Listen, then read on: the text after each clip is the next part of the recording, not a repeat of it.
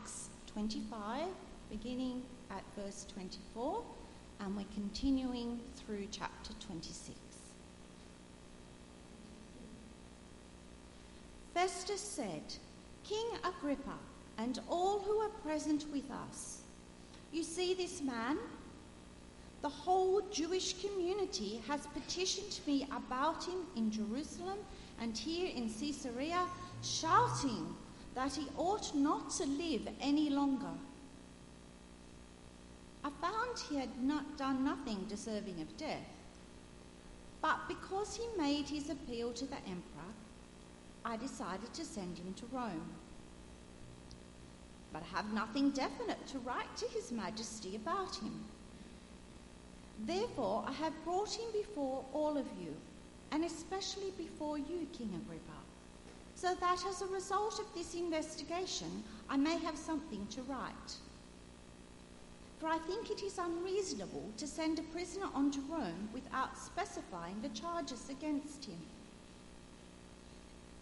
Then Agrippa said to Paul, You have permission to speak for yourself. So Paul motioned with his hand and began his defense. King Agrippa, I consider myself fortunate to stand before you today as I make my defense against all the accusation of the Jews, and especially so because you are well acquainted with all the Jewish customs and controversies.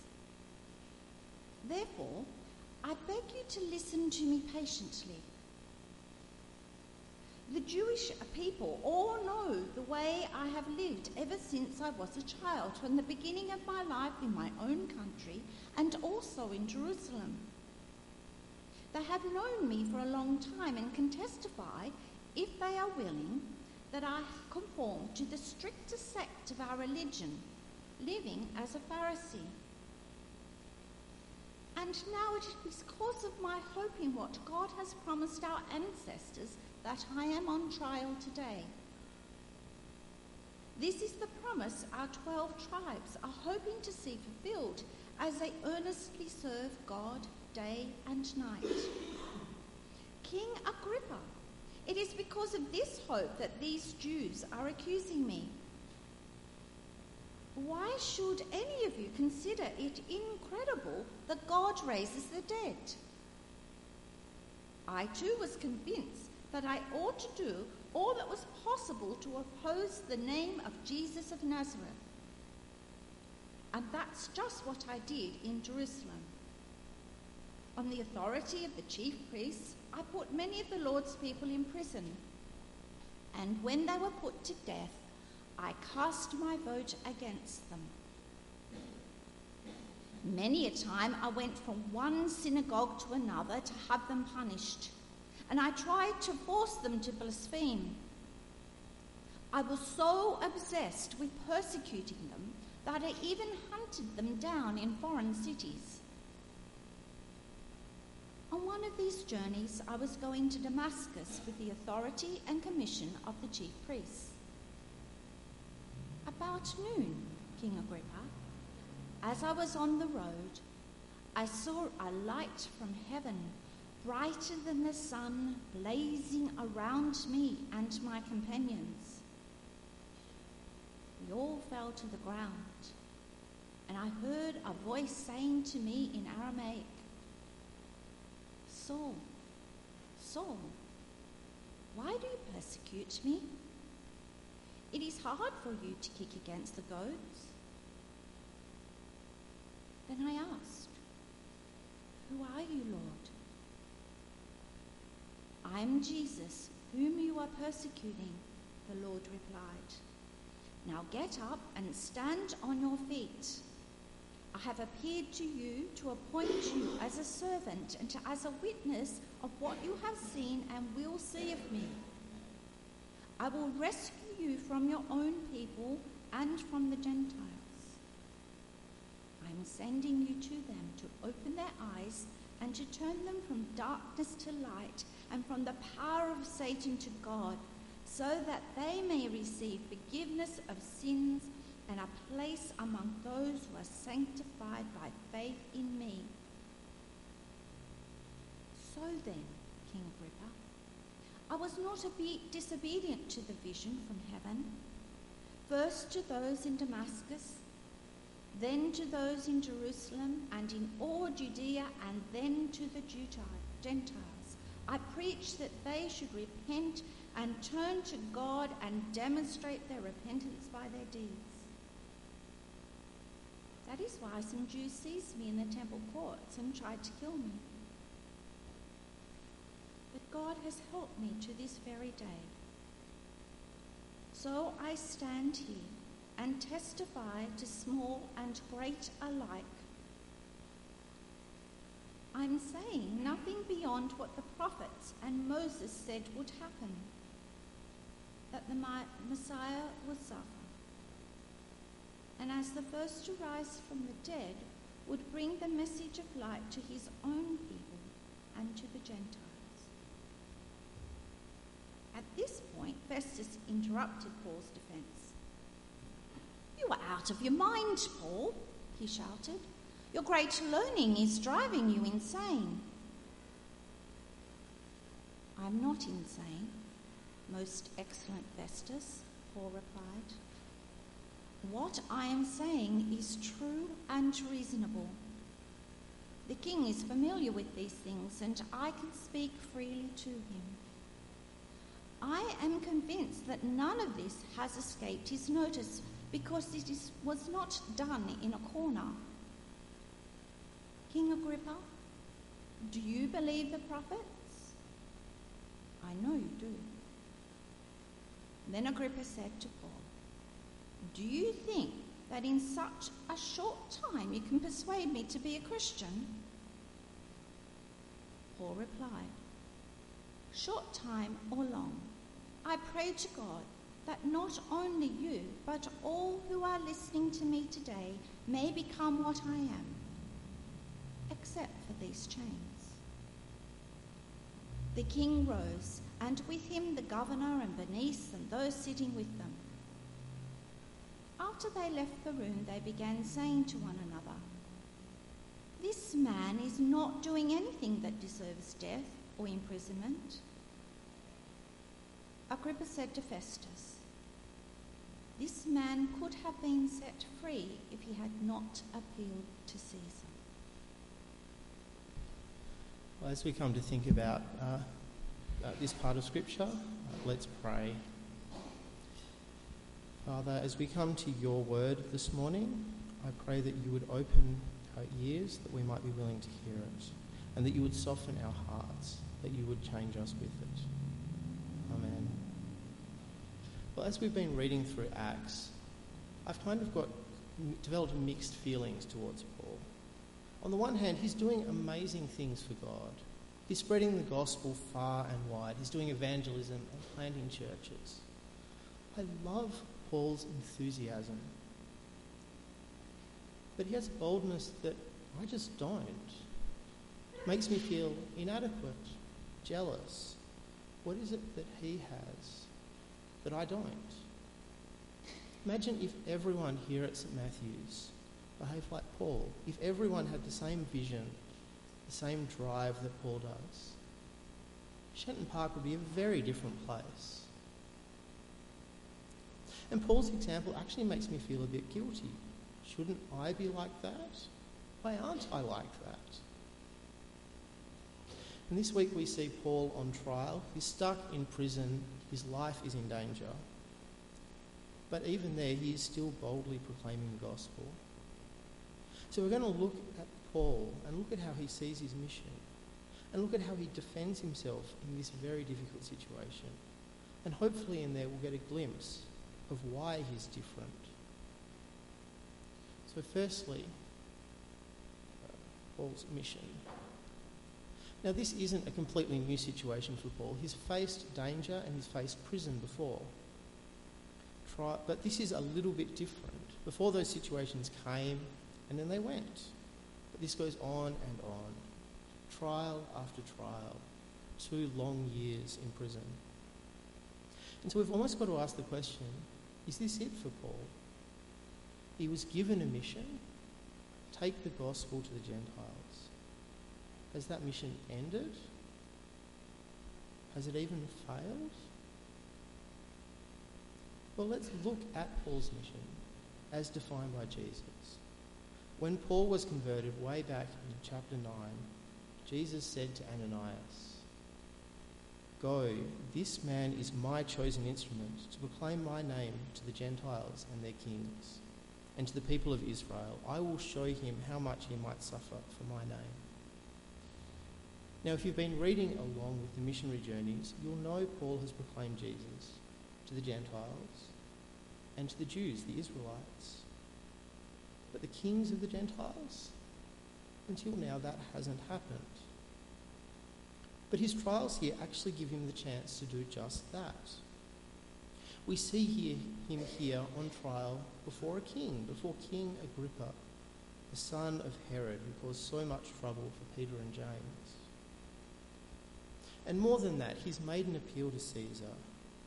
He's a Roman citizen. He has the right for the emperor to oversee his trial. And so he'll get sent to Rome and get the chance to testify before the emperor himself. What looks like on the surface defeat for Paul is anything but. God is using this imprisonment and this suffering to allow Paul access to the highest levels of government. And Paul seizes that chance with both hands. Look down at the last exchange Paul has with King Agrippa, down in verses 28 and 29. Verse 28 Then Agrippa said to Paul, Do you think that in such a short time you can persuade me to be a Christian? Paul replied, Short time or long, I pray to God that not only you, but all who are listening to me today may become what I am. That is, a Christian, except for these chains. Paul's primary desire here is not actually his freedom.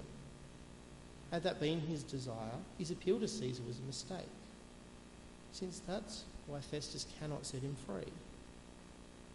But Jesus has something in mind for Paul. Paul has people listening to him right where he is, listening to the gospel.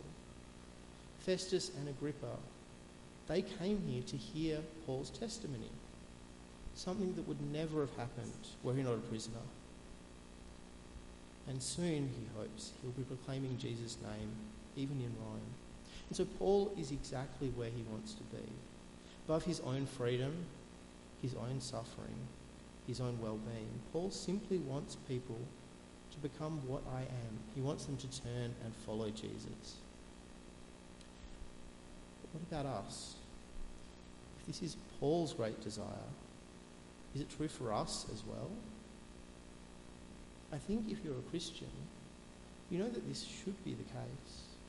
We know our priority should be God's kingdom, that we should want everyone to hear the gospel. But it's not. Evangelism does not come naturally to most of us. But why? Well, I think some of you are a little bit like me. Our problem is worry and fear. Fear for ourselves now, we live in a time and a place, unlike Paul, where we're unlikely to be physically harmed or locked up for being Christian.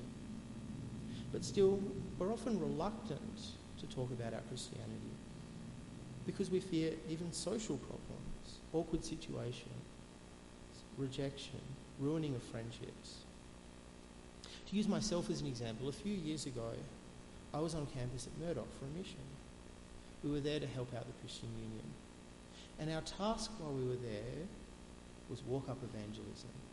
We were set loose. Go tell people about Jesus, tell people the gospel.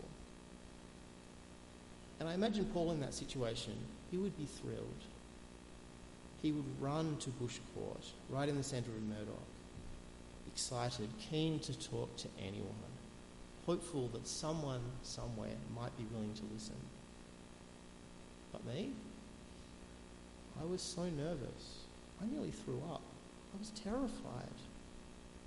I was worried that someone I didn't even know might think I was a fool. I was dreading even one failure, one awkward conversation. There's no comparison. Paul risked his life over and over and over again for the sake of the gospel. He certainly was rejected, and it didn't bother him. But I wouldn't even risk my dignity, and not even before my friends, before strangers, people I'd never see again. I was so worried that they might reject me. I found it difficult even to start. My problem is fear.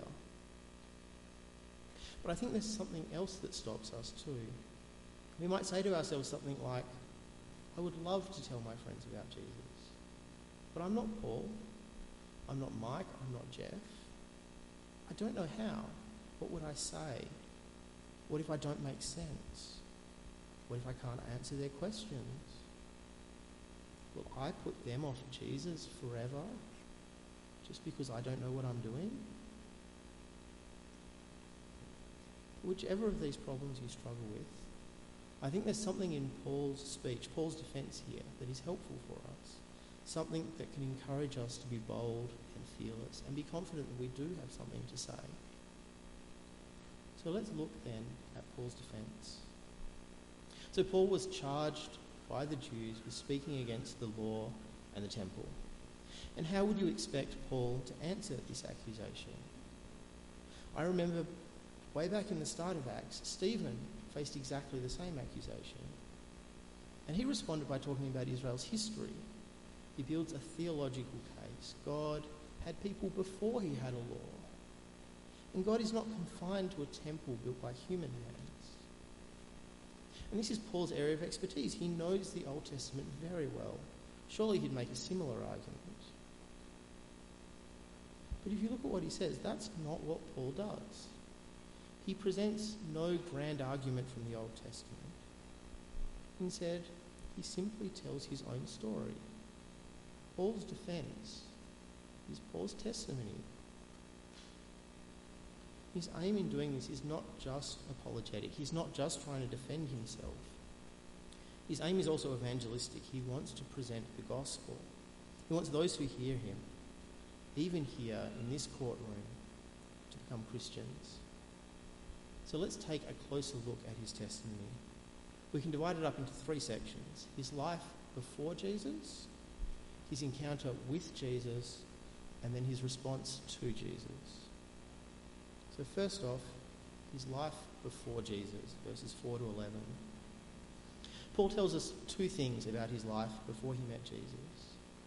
Firstly, he was a Pharisee of Pharisees, he was dedicated to God's law. Look at verse 5. He tells us in verse 5 I conformed to the strictest sect of our religion, living as a Pharisee. Paul had been very serious about being a Jew.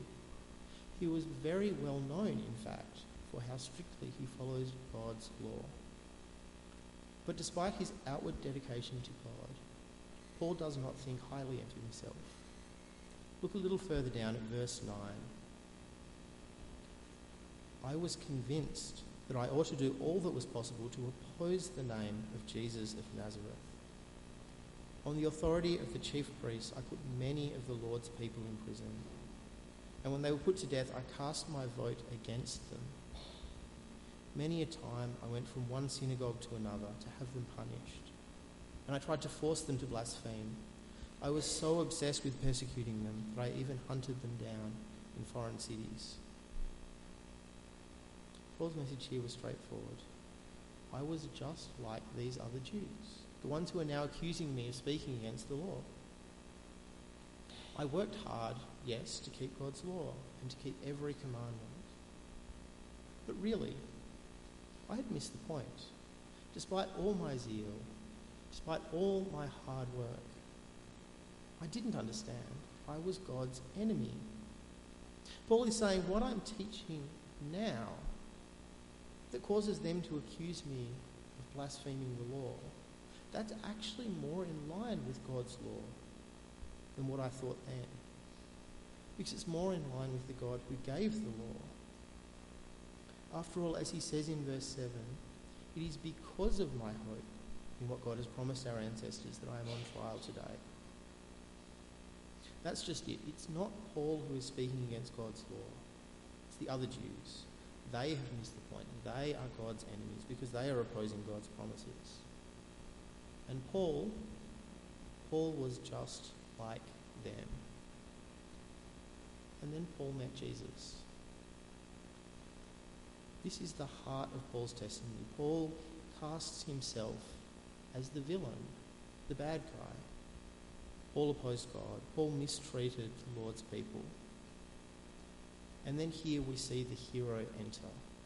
Jesus, come to defeat the villain. But Jesus does not come to destroy the villain. Jesus comes to save the villain. Look at what Jesus says to Paul in verse 15. Verse 15 I am Jesus whom you are persecuting. Now get up and stand on your feet. I have appeared to you to appoint you as a servant and as a witness of what you have seen and will see of me. There is no talk here of condemnation or punishment for Paul, despite what he's done. Rather, he's forgiven, given a place amongst God's people once more. And not just any place, a special place, a special task, a servant and a witness. And notice here how he centers what he says around the gospel.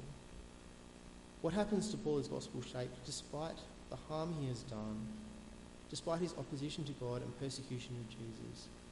He faces no punishment. And he goes on to specify his task in verse 17. I will rescue you from your own people and from the Gentiles. I am sending you to them to open their eyes and turn them from darkness to light and from the power of Satan to God, so that they may receive forgiveness of sins and a place among those who are sanctified by faith in me. His testimony is a chance for him to tell the gospel to all who are listening. And thirdly, Paul tells us about his response to Jesus. This can be broadly summarized as obedience. He did what Jesus instructed him. And we've seen the results of that over the last month. New churches, new gatherings of Christians all over the Eastern Roman Empire. So many Gentiles coming to Jesus that the Jews in Jerusalem knew about it and decided he was harmful. But God continues to protect him because his task is not finished. He says in verse 22 So I stand here and I testify to small and to great alike. And so he finishes his speech by testifying once more to what he has seen. I'm saying nothing beyond what the prophets and Moses said would happen that the Messiah would suffer and as the first to rise from the dead would bring the message of light to his own people and to the Gentiles. This is a beautiful summary of his case. He answers the charges again by saying that everything he has done is in accordance with Moses and the prophets. But he also takes the opportunity to testify one last time to the work of Jesus, the Messiah, the one God has raised from the dead. So that's Paul's defense. That's what he says. But how does that help us if we don't have the same desire Paul does? If I struggle with fear and worry, if I refrain from sharing the gospel because I might be hurt, or I might lose my dignity, or I might lose my friends, what is Paul telling me? I think if that's our problem, what we're missing is Paul's before picture. Look at Paul's self awareness. He doesn't try to cover up his sin, he doesn't act like it's smaller than it is, he doesn't sideline it or ignore it. He faces it head on. He says plainly, I was God's enemy. I opposed the Lord's people. I persecuted them. I arrested them. I put them to death. By facing his sin head on, Paul knows two things. He knows God's love. He knows God is in the business of saving sinners because he is one. And Paul knows God's power that even his greatest enemy, even the chief of sinners, as Paul calls himself, is not beyond God's reach. God can save even Paul. And God can use even Paul for good, despite all the damage he's done. And I've met a couple of people that are a little bit like Paul. They're fearless, determined to share the gospel and see people become Christian. And this conviction of their sin is also something they share with Paul. They know their own sin and their own unworthiness. An example of that is a guy I met at Trinity. He didn't come from a traditional Christian back, uh, background. For most of his life, he lived to party. He would work day by day, then go out at night and party. His life was spent under the influence of a variety of mind altering substances. And then he became a Christian, and that all changed. God saved him out of that situation. And he feels his own sin very keenly. He will tell anyone who listens just how far from God he was, and just how great Jesus is, because Jesus is the one who saved him. He's one of the few people I know who's keen not just on walk up evangelism, going up to strangers and talking about the gospel. He even does street preaching. I can't imagine doing that, but he's excited about it. So if fear is something you're struggling with, I'd encourage you to reflect on your own life. Take a good hard look at what you were like before you were a Christian, at the person who Christ saved. But that sounds like good advice in theory, but I find it very difficult to do because I don't have a clear before picture. I grew up as a Christian. But I think that same principle can still apply. I may not remember my first meeting with Jesus, but I definitely have plenty of experience with my own sin. In writing this sermon, I read a bunch of different testimonies, and I love the way John Piper puts this. He says, I am blown away by my conversion that I don't remember because of the unbelievable sinfulness of John Piper that I have watched for 61 years. I watched me for a long time, and I have hated the remaining corruption in me for a long time. There is enough corruption in us to make us tremble and to make us feel how incalculably horrible sin is and how precious grace, grace is, and to be blown away that God broke into our life. So, if you're looking for motivation to share the gospel, think the key is understanding your own life without Jesus, your own sinfulness, your own heart that wanders, so you can understand just how amazing a Saviour we have. And if you have the other problem, if you're looking for a way to present the gospel of knowing what to say, I think also we can learn something from what Paul does here. You don't necessarily need to be an expert. You don't need answers to all the tricky questions. Paul just tells his own story. And that's all you need to do to be able to say, This is what I was. But then I met Jesus. Look at the amazing difference that has made. But be a little bit careful when you think this through. Because when I tell stories about me, far too easily I try and cast myself as the hero. I want to be the good guy. I want to be happy with myself. So take a leaf from Paul's book. Jesus must be the hero of the story. I was in desperate need, but Jesus provided. I was the villain, but Jesus pardoned me. I opposed God, but Jesus transformed me. But what if my story isn't anything special? Surely this is easy for Paul. Look at the amazing story he has to tell. Or look at those Christians who become Christians after wild lives, after great sins or great troubles, who have dramatic stories. And this was my struggle for a very long time. I longed to have a story filled with that kind of drama, an interesting story that I could tell. But I grew up in a Christian family. My parents were Christians. They raised me as a Christian. I don't remember when I wasn't Christian. My testimony feels like it's nothing special. But again, I need to remember I'm not the hero of the story. The story is not about me, the story is about Jesus. And so a more dramatic story does not mean a more successful testimony. We see that in this very passage. Paul has an amazingly dramatic testimony. He was a vicious enemy of God's people. There was a miraculous appearance of Jesus who confronted him. But what response did Paul get? Well, Festus interrupts him to tell him he's crazy, he's out of his mind. And Agrippa, he's almost as bad. He scoffs at Paul. Do you think that in such a short time you can persuade me to be a Christian? Paul's dramatic testimony just isn't effective. It doesn't work. But I know somebody for whom a testimony was effective. Our very own Mike Horgan. Part of his him coming to Christianity was hearing the testimony of a friend. And that got him interested. That got him investigating, got him finding out about Jesus. And eventually he became a Christian. Testimonies are powerful. They can work. They are a good way of showing who Jesus is and what the gospel means. So I want to leave you today with some homework. As we go to lunch, I want you to think about your story, about your testimony.